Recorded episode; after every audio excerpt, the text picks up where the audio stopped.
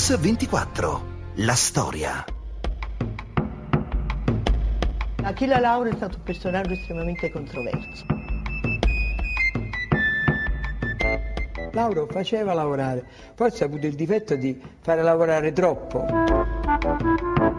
Chi non gli voleva bene metteva in giro le storie che mm, prima delle elezioni gli dava una scarpa e poi gli dava l'altra dopo. Aveva inventato il partito monarchico popolare. Dal punto di vista politico, uomo di grande spregiudicatezza.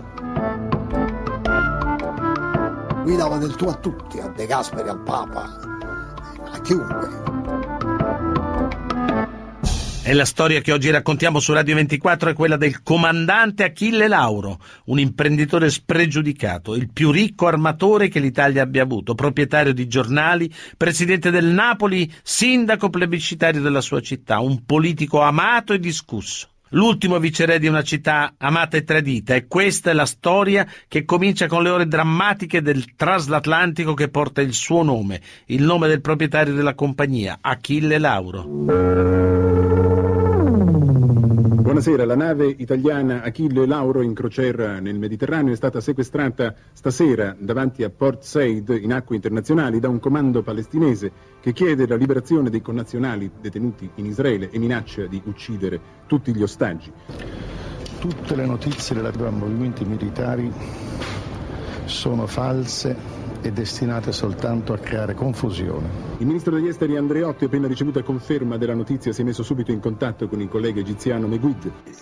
Achille Lauro fu, come si ricorda, un momento drammatico perché eh, questo nucleo di palestinesi che aveva sequestrato la nave portando in alto mare mm, un numero di passeggeri enorme, tra cui grandissima parte erano stranieri. Il capitano ha detto che tutti a bordo stanno bene e che i dirottatori hanno rinchiuso i passeggeri nelle loro cabine. Invece poi questo Leon Kihofer era stato ucciso.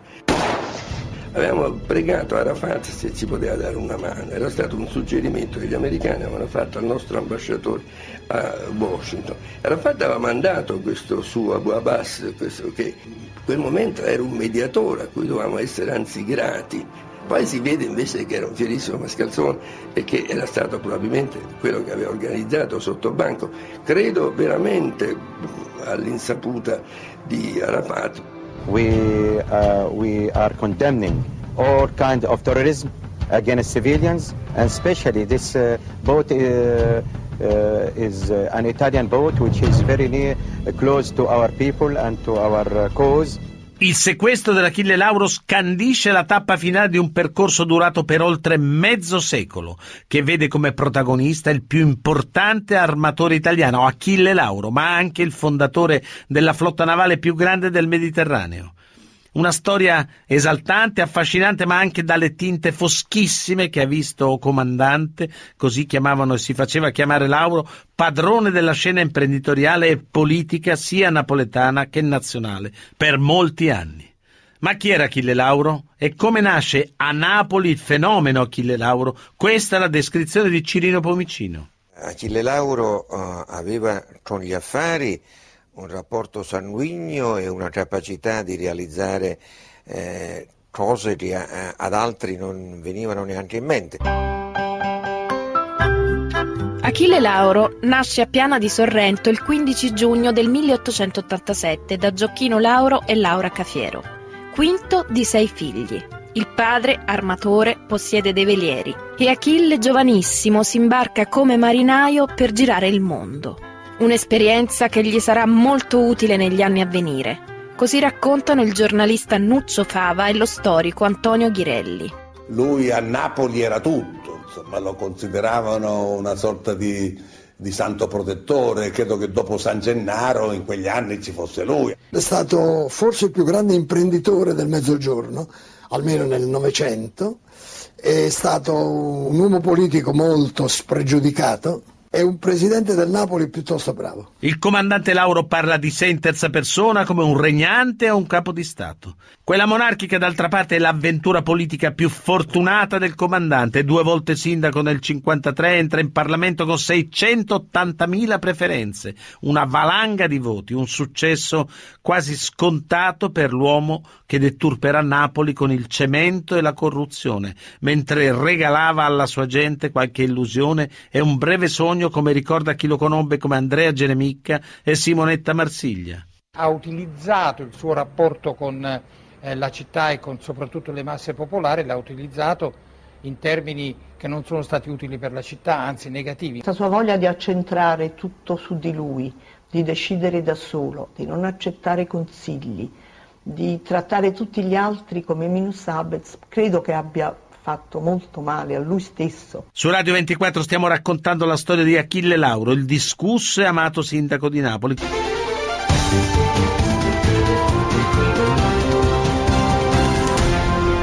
Mix 24, la storia. Quella che stiamo raccontando oggi su Radio 24 è la storia di un grande armatore italiano, un uomo politico e di potere, Achille Lauro. Durante il primo conflitto mondiale Lauro è proprietario di due navi che gli vengono però requisite dal governo. Alla fine della guerra della flotta non gli rimane nulla. Ma Lauro non demorde, crede nel lavoro di armatore e rilancia con forza la sua attività, come racconta lo storico Antonio Ghirelli. Lui unisce veramente la l'abilità dell'imprenditore con la fantasia del napoletano. Lui stesso mi racconta una certa volta che nel 1924, non di più, lui eh, ha avuto un'intuizione, allora c'erano pochissimi telefoni e di notte c'era solo il telefono della posta. Lui andava ogni notte alla posta a telefonare verso le tre di notte e telefonava a Londra, dove aveva un agente alla borsa di Londra e sulla base delle informazioni sui noli marittimi lui basava i suoi affari alle otto e mezza, lui a Napoli, in Italia, era l'unico a sapere come andava, com'era l'andamento dei noli.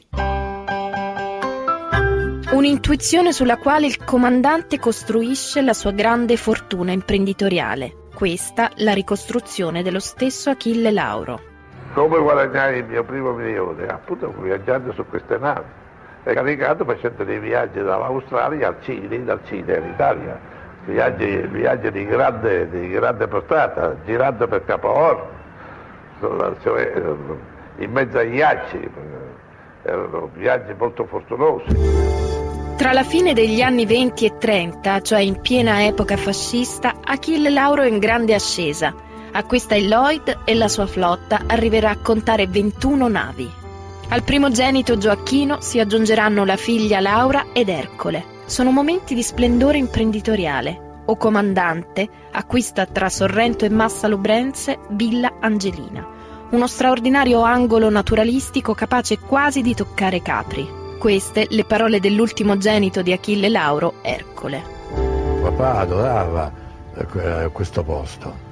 Mi ricordo che quando le due navi passeggeri passava, uscivano da Napoli, dal porto di Napoli per andare verso Suez, passavano e si accostavano qui e suonavano i tre fischi che era il saluto marinaro dovuto al capo dell'azienda. E papà si godeva il passaggio delle due navi, che erano belle, all'epoca erano belle.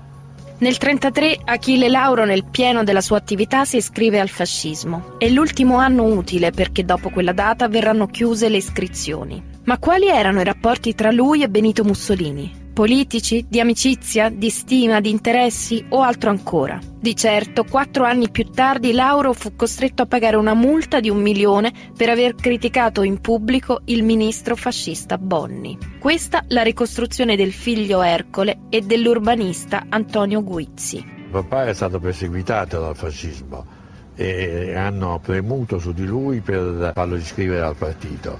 Lui fino a un determinato punto ha resistito e non, non si voleva iscrivere, poi dopo si è iscritto al partito. Le potrei dire, ricordando una battuta di Angelo Musco quando Mussolini gli mandò lui che cosa pensasse il fascismo. Marinare sogno, disse lui, cioè Marinaro stava quindi con il vento. Intanto nel 1938 dai cantieri di Trieste venivano costruite da Achille Lauro le motocisterne Fede e Lavoro. Allo scoppio della seconda guerra mondiale la flotta, costituita da 57 navi, è adibita al trasporto di truppe e merci nel Mediterraneo. La fine delle ostilità consegna un paese distrutto con un presente inerte e un futuro tutto da ricostruire. Sono ingenti i danni causati dai bombardamenti alla flotta Lauro. Delle 57 navi, ben 48 subiscono danni pesantissimi. Dal Duce, come parziale risarcimento, l'armatore aveva ottenuto di poter acquisire il 50% della SEM, società che edita il quotidiano Il Mattino, che più tardi venderà, rimanendo in possesso solo de Il Roma. Lauro, attaccato dai quotidiani Il Giornale, Il Domani d'Italia e La Voce, come uomo ostile agli alleati, verrà arrestato con la scusa di favoreggiamento al fascismo. Questo il ricordo del figlio. Là fu una grossa delusione del papà, eh, del papà perché lui si aspettava che siccome aveva molte amicizie in Inghilterra e i nostri agenti più importanti erano ingle- inglesi e lui si credeva di essere portato in palma di mano e ci fu tutta un'odissea lì perché lui si fece prima che 30 giorni di, di Poggioreale, poi andò ad Aversa, a cambio di concentramento di Aversa, poi da Aversa a Padula dove stette molto tempo e da Padula eh, andò a Terni.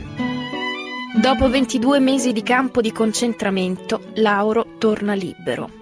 L'armatore napoletano dovrà ricominciare da capo ancora una volta. Così la ricostruzione di Antonio Ghirelli. Lui va a Livorno dove c'erano gran parte delle sue navi e si accorge che quasi tutte le sue navi sono affondate irreparabilmente, meno una che affiora.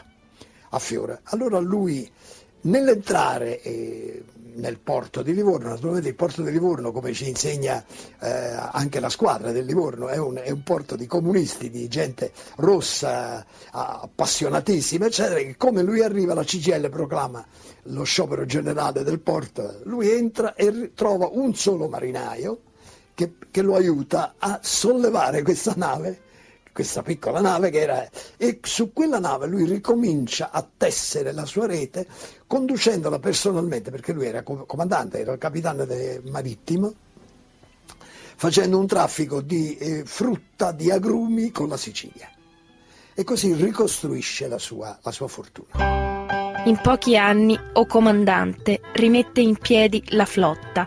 Sono anni intensi, l'armatore di Piana di Sorrento fiuta il momento d'oro della ricostruzione e, attratto dalla politica, si avvicina prima al movimento di Giannini, dell'uomo qualunque, poi nel 48 appoggerà il partito monarchico di Covelli. Così parlava al suo popolo Achille Lauro. Contro la partitocrazia che accentra nelle mani di pochi tutto il potere dello Stato, noi del Partito Democratico Italiano innalziamo dunque con rinnovata fiducia la bandiera della libertà, dell'autentica democrazia, della effettiva giustizia sociale, quanto dire la bandiera della nostra migliore tradizione liberale, risorgimentale ed unitaria. Nel 1952 Lauro tenta la scalata di Palazzo San Giacomo. Tra promesse e una forte dose di populismo alla guida del Partito Popolare Monarchico ottiene la maggioranza assoluta dei voti e diventa sindaco di Napoli. Queste le parole dei politici Pomicino e Geremicca. L'Italia votava repubblicana, Napoli votava monarchico. Eh, la monarchia a Napoli era molto sentita, la destra era una destra notabilare, eh, molto importante e, e, naturalmente su questo i cosiddetti grandi partiti di massa, il Partito Comunista ma la stessa Democrazia Cristiana, ebbero difficoltà a consolidarsi. Perché il sistema politico che usciva dalla guerra, un sistema rappresentato dalle forze liberal-democratiche, liberali, che avevano un riferimento soprattutto verso ceti intellettuali, dalle forze socialiste e comuniste, che avevano un riferimento soprattutto verso gli operai di fabbriche e alcuni quartieri popolari dalla democrazia cristiana, le forze cattoliche, che non era ancora il partito interclassista e rappresentava una classe media che in quel periodo come classe media era una classe... Eh, no. Laura ha rappresentato il popolo, uso una parola non in termine spregiativo, il popolino, la plebe, è stato capace questa massa di portarla, insisto, utilizzarla, e qui sta il negativo, ma in termini positivi di portarla dentro un sistema che poi si è sviluppato in termini eh, politici, il sistema dei partiti e così via. Ogni volta che ci sono le elezioni, sia rosso, sia verde, sia bianco, sia in tutti i colori, facciamo questo, facciamo questo e facciamo quell'altro. Invece ci abbandonano tutti e siamo sempre in una zona abbandonata. Noi non possiamo andare bene con questa gente che stanno. È venuto lei perché è sicuro, tutto il popolo ha bisogno di mangiare e non può mangiare. Beh, Napoli è una città che ha mm, molto sentimento, i napoletani sono delle persone che hanno delle simpatie e naturalmente seguono queste direttive di simpatia, di sentimentali. E naturalmente questo porta che sono degli uomini che a Napoli possono possono attrarre e possono avere quindi una somma di voti preferenziali più che in qualunque altra città. Uh, Lauro aveva fatto tante cose per Napoli, eh, ha fatto un villaggio capace di, di, di, di mille appartamenti, quindi delle simpatie, delle, delle procurate anche attraverso opere che indubbiamente i napoletani hanno apprezzato. Il comandante Achille Lauro fa discutere, soprattutto su temi come l'edilizia e il contrabbando, così Corrado Ferlaino e Antonio Guizzi. Lauro faceva lavorare, forse ha avuto il difetto di fare lavorare troppo, ma sai chi, eh, esempio, tutte, nel mio campo le imprese di costruzione lavoravano moltissimo, è chiaro, eh, si può parlare di speculazione, forse sì, però c'era gente che lavorava, poi Lauro aveva un vantaggio, lui teneva sempre la porta aperta chiunque praticamente si presentava, lui lo riceveva. Lo riceveva anche, non so, lo spazzino, il, il barista, lui parlava con tutti, non, non, c'erano grandi, non c'erano grandi problemi. Lauro consentiva il contrabbando delle sigarette, perché come è noto che il contrabbando delle sigarette dava vivere a una quantità di persone, si è parlato perfino di un indotto che poteva implicare almeno 100.000 persone, non so se questo numero sia esatto, ma c'è una quantità di persone, e quando è scomparso poi il contrabbando delle sigarette, è comparso poi la droga, è comparsa eh, è tante altre attività malavitose. Io cerco di favorire tutti quelli che è possibile eh, di dare degli impieghi. Se lei vede la flotta lavoro c'ha un'abbondanza di personale che un'altra le avrebbe, le avrebbe mandati via, io ne ho tenuti, eh, ho preso anche qualche altro. Non era un clientelismo eh, necessari in una città eh, piena di problemi, ma era qualcosa di più scientifico eh, e anche eh, diciamo non bella perché eh, eh, si agiva sulla fame delle persone. Su Radio 24 stiamo raccontando la storia di Achille Lauro, imprenditore sindaco di Napoli, uno degli uomini più controversi del Novecento del Mezzogiorno italiano.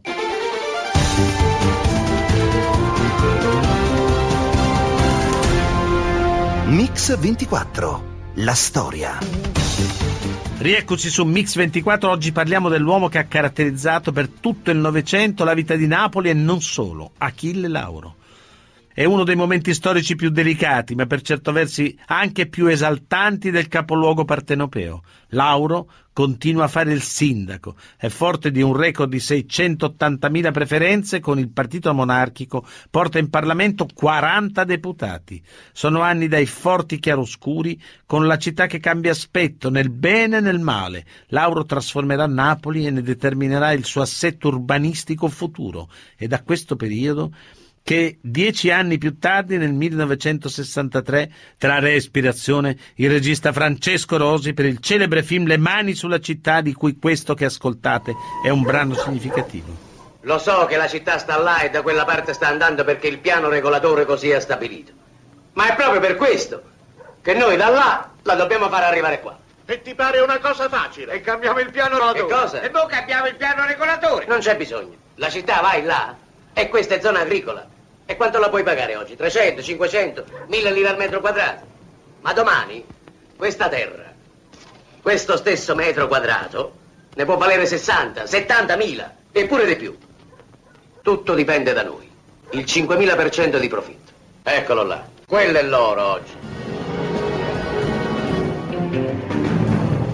Il famoso film, il bellissimo film Le mani sulla città di Francesco Rosi è un atto di accusa largamente fondato su questa cricca, direi, che si era instaurata con un grande favore popolare, attenzione. Allora, invece di, eh, così, di concepire un, case popolari al posto dei famosi bassi, al posto di questi quartieri eh, infernali in cui la plebe napoletana è rimasta quella del Seicento, ma non per colpa sua, per colpa della borghesia napoletana e per colpa di questa edilizia folle, insensata, di un addensamento pervano di tipo asiatico, direi per intenderci, con condizioni di servizio, condizioni economiche di tipo africano, insomma, questa è la verità, purtroppo continua ad essere in parte così,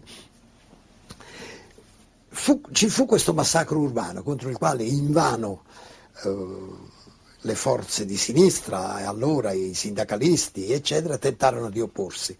Eh, furono create delle nuove bellissime, dei nuovi bellissimi quartieri residenziali in collina tra Posillipo, via Petrarca eccetera strade e, e, case stupende, ma per, grandi, per, per, ricchi, per miliardari, insomma, non per la gente del popolo. quindi creandosi situazioni insopportabili di vita per la grande quantità del popolo napoletano, per la maggioranza del popolo napoletano. Ci sono dei campi dove giocare? No. no. Giochiamo in mezzo alla strada. In quanti siete? Die- dieci figli, dodici persone. In quante stanze? Due stanze. Purtroppo ho capitato una casa che è molto umida, ho tre bambini che stanno sempre poco bene. Negli anni della sua amministrazione, Lauro ha autorizzato costruzioni senza nessuna regola di 1.800.000 metri cubi di edificato, senza servizi. Dopo di lui c'è stata l'amministrazione straordinaria del commissario Correra e i governi a direzione democristiana. Così la ricostruzione dei giornalisti Ermanno Corsi e Marco De Marco. Lui ha avviato la speculazione edilizia, ma dopo altri governi e altri sistemi hanno addirittura industrializzato lo sfruttamento dei suoli, perché di lui si dice che eh, concedeva singole licenze edilizie. Andava uno che gli prospettava un problema, lui non sapeva che cosa fare, però diceva, boh, qua sta una licenza edilizia, vedi tu che cosa ne puoi fare. Ottieri era assessore nelle giunte Lauro. Fin quando fu assessore di Lauro non costruì praticamente nulla. Quando Lauro cadde, arrivarono i commissari voluti dal governo democristiano, allora Ottieri si scatenò. Eh, cioè il film di Rossi che fa? è del 1963. Racconta episodi eh, che tutta, um, tutti coloro i quali videro il film attribuirono legittimamente, perché così la pellicola autorizzava a fare, a Lauro, che era di dieci anni prima. Il risultato fu che tutti d'accordo nel dare a Lauro la colpa della grande speculazione su Napoli, in realtà la grande speculazione arriva a, avveniva in quegli anni là, nel 63 la democrazia cristiana, particolare molto curioso, eh, applaudì a quel film. Eh, per lei era un capolavoro, ma si capisce perché. Perché eh, se eh, diciamo, ehm, c'era un inferno da scontare, lo scontava Lauro, in realtà lo doveva scontare la democrazia cristiana. Questa è, è Stelle Napoli. Stelle Napoli. E del suo grande papà. Grazie, Don. Maestro buona volontà. Grazie. Abbiamo voluto finire con le stelle di Napoli perché sono le stelle che noi italiani vorremmo sempre che brillassero su Napoli. E brillano, brillano. E... Viva Lauro! Totò. Perfino Totò ammette il suo appoggio a Lauro, il quale sosteneva il proprio candidato Leoni. O comandante è al massimo del suo splendore. Dopo la morte della moglie Angelina sposerà la Miss Eliana Merolla. Queste le parole di Lauro. E ora sono passato a seconda nozze, ho preso una ragazza, una giovane donna, molto giovane, molto bella, almeno a parer mia era molto bella, la quale quando ha conosciuto me era, era fidanzata. Eh. e l'ho incontrata la sera sotto, sotto il portone qua. Perché veniva a chiedere aiuto perché c'era stato un concorso di bellezza che faceva in Roma, questo concorso di bellezza che doveva preparare delle donne che potevano diventare delle attrici, siccome lei pensava di voler fare un'attrice, come infatti ha fatto, fatto un film, un film che fu pagato da me naturalmente. E la, e lo trovai qua sotto. L'incontro fu fatale per lei. Soldi, potere, informazione locale, con il giornale Roma tutto nelle sue mani. L'ascesa dell'armatore napoletano sembra inarrestabile.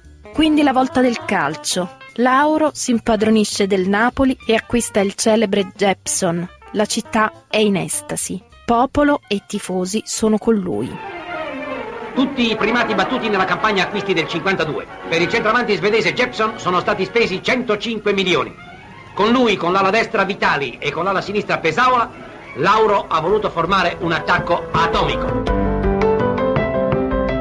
Ricordo una volta in una partita del Napoli l'entusiasmo che c'era attorno a Achille Lauro era molto di più di quello che c'era nei confronti dei giocatori. Ma al massimo dello splendore, qualcosa nel laurismo comincia a non girare dal verso giusto. Lauro, che a livello locale era in forte competizione con la DC di Silvio Gava, tende ad avvicinarsi ad Alcide De Gasperi. L'intreccio della politica, se da un lato ha rappresentato le fortune dell'armatore, dall'altro ne determinerà anche gli insuccessi. Questa la ricostruzione del giornalista Ghirelli.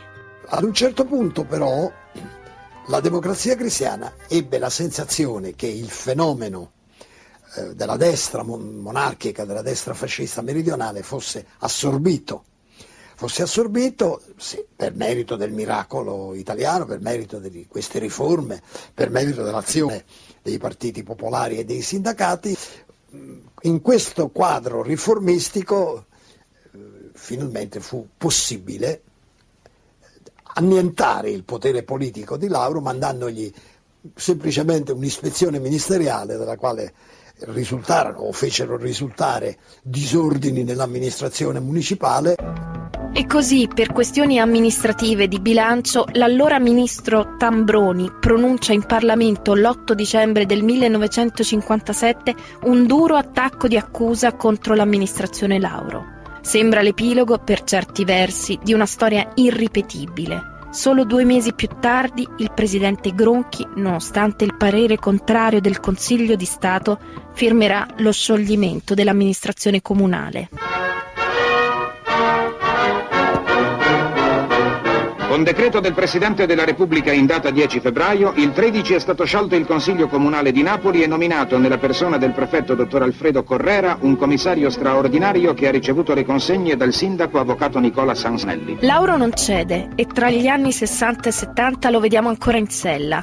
Non è più sindaco della città, ma siede nell'emiciclo parlamentare prima con i monarchici, poi con il movimento sociale di destra nazionale e così, per dare forza alle sue ragioni politiche, Lauro con Andrea Torino nel 1976 fonda Canale 21, quella che poi pomposamente viene definita dai due editori la prima emittente libera d'Europa.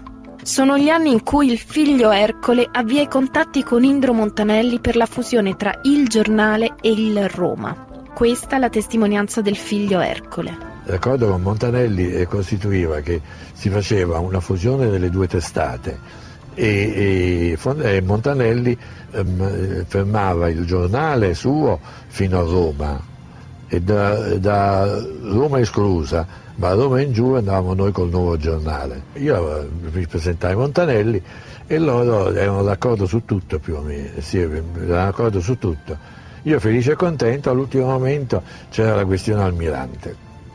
La questione almirante era che Montanelli diceva che però doveva firmare prima che lui andasse da, Monta- da uh, almirante e invece papà diceva no, tu vai prima da almirante, io dopo firmo. Ma l'accordo con Montanelli non andrà a buon fine. Gli anni Ottanta sono segnati dalle difficoltà imprenditoriali di Lauro con la crisi del Roma si apre il periodo più difficile della storia dell'armatore che culminerà con il fallimento della flotta.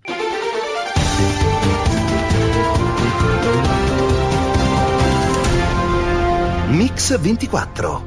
La storia. Quella che stiamo raccontando oggi su Radio 24 è la storia di un grande armatore italiano, un uomo politico e di potere, Achille Lauro. Ma perché crolla l'impero Lauro? Questa la ricostruzione del commissario liquidatore di Lauro Simonetta Marsiglia. Il comandante Lauro amministrava questa flotta in una maniera incredibile, perché ogni nave era una società. Però tutte le società, tutte le perdite e tutti i guadagni di questa società confluivano in un conto personale Achille Lauro. Questo aveva creato una difficoltà di fare i conti, di fare i bilanci, di fare, che, che ci ha presi tutti. Perché lui segnava le spese, le entrate e le uscite sul quadernetto nero appuntato a mano. Ora una flotta del genere, la più grande del Mediterraneo, non può funzionare così. Con le prime difficoltà economiche eh, si è scontrato con la voglia delle banche di non aiutarlo. Non si è mai capito se è stato un fatto politico o se invece le banche veramente in quel momento hanno pensato di non poter più contare su Achille Lauro, grosso armatore, e quindi di non rientrare dei loro soldi. La politica in questa um, mancanza di volontà di salvare la flotta Lauro ha, ha, pesato moltissimo, flotta, e non si capisce perché, perché poi la flotta Lauro era un bene per il paese, perché oltre i 2000 dipendenti c'era un indotto enorme, perché lavorava tanta gente intorno a questa flotta. Qui c'è forse sempre anche un po' un certo tipo di nord e sud, il mondo economico italiano, in fondo non riconosceva Lauro, riconosceva, forse uno lo considerava pittoresco. Il 15 novembre del 1982, a 93 anni, muore Achille Lauro. È un momento drammatico per la famiglia, ma anche per la flotta. Napoli si stringe intorno al suo eroe. Insieme con i familiari, i figli, la moglie, la piccola Tania, la bambina vietnamita adottata qualche anno addietro, c'erano i ricchi e potenti amici di famiglia, ma anche tanti semplici cittadini. Il comune di Napoli che aveva inviato il gonfalone della città era rappresentato dal sindaco Maurizio Valenzi, contestato dagli ultimi fedelissimi, quelli che issando qualche bandiera con lo stemma Sabaudo vedevano ancora in Lauro l'ultimo viceré. Oggi di quelle navi, di quelle storie, di quegli aneddoti, di quell'epoca così difficile e travagliata, restano solo i ricordi e montagne di carte bollate in tribunale. Dalla morte di Lauro sono trascorsi molti anni a testimoniare le vicende forse c'è un immaginario leggendario, oltre che il giudizio di molti che lo hanno criticato, ma anche rivalutato. Marco De Marco, direttore del Corriere del Mezzogiorno. Insomma, a distanza di più di 30 anni dalla morte di Achille Lauro, c'è una memoria condivisa o è sempre uno che divide? No, è, se- è sempre uno che divide anche se da qualche, da qualche anno eh, si incomincia a ridimensionare la demonizzazione di, di Lauro, che poveretto secondo me si è preso addosso molti più strali di quanto, di quanto ne meritasse. E perché se ne è presi di più di quelli che meritava? Perché? Demagogia Per... o qualcosa di concreto? No, secondo me c'è proprio un piano politico.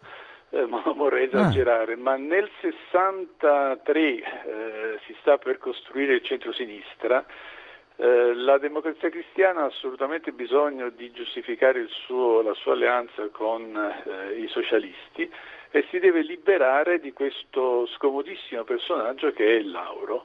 E guarda caso piove, da, non dall'alto, ma piove un film, Eh, Le mani certo. de- sulla città, che è del 1963, fatto da due socialisti, che eh, quasi come una, co- co- come, come una perfezione geometrica eh, offre questa tesi, cioè Lauro come capro spiatorio, Mm. la democrazia cristiana viene eh, assunta in cielo praticamente e eh, il centro-sinistra si può fare. E quindi La- Lauro, Lauro assume su di sé tutto il male della democrazia cristiana precedente. Esatto, glielo fanno assumere non solo della democrazia cristiana precedente, ma della democrazia cristiana che verrà dopo, perché la grande speculazione edilizia, oramai a detta di tutti, ma ci sono voluti appunto più di 25 anni, più un quarto di secolo per dirlo, eh, si sviluppa dopo, dopo Lauro. Quindi non è lui il vero protagonista della grande speculazione edilizia? Beh, grazie a film come Le mani sulla città e tutta una, una letteratura politica e non politica eh, di quegli anni, è così. È così È certo ma- che per uno come te, un uomo di sinistra, dire delle cose del genere è veramente una, eh, una- una conversione praticamente. È una conversione totale, Ah. perché, e, e lo ammetto senza imbarazzo, perché appunto, Molto eh, interessante. essendo stato comunista per tanti anni, napoletano, eh, mi hanno sempre raccontato di questo Lauro come se fosse il demonio, Eh, ma che ne so, di- si diceva di lui che addirittura prima del voto desse metà 10.000 lire e l'altra metà dopo il voto, ma vi rendete conto che cosa vuol dire poi far ricombaciare due monete? Ci, ci voleva uno Si diceva un- anche delle due scarpe, prima una sinistra e poi una Esatto, destra. Ma tu pensa che, che- che uffici, che stoccaggi, che to- tutte stu- stupidaggini secondo me. È vero che offriva la pasta, ma spesso la davano anche i comunisti la Eh, pasta. Insomma. Insomma, dici che sarà la fine di Berlusconi questa fra 30 anni? Beh, lui anticipa, è quasi impressionante il modo in cui Bel- eh, Lauro anticipa Berlusconi, perché come Berlusconi eh, è il primo imprenditore, uno dei primi imprenditori a farsi un partito personale, come Berlusconi è il primo a costruirsi una squadra di calcio e a investire, comprò eh, lo svedese Jepson a 100 Eh, il famoso. Jepson. Come Berlusconi, prima di Berlusconi, investì su una eh, televisione privata. Cioè è impressionante ed è anche la fine, la demonizzazione di Lauro in qualche modo eh, preannuncia ciò che poteva succedere, che è successo con Berlusconi. Si può dire che Lauro è l'unico momento in cui in qualche modo la borghesia imprenditoriale entra in politica, poi non l'ha più fatto a Napoli?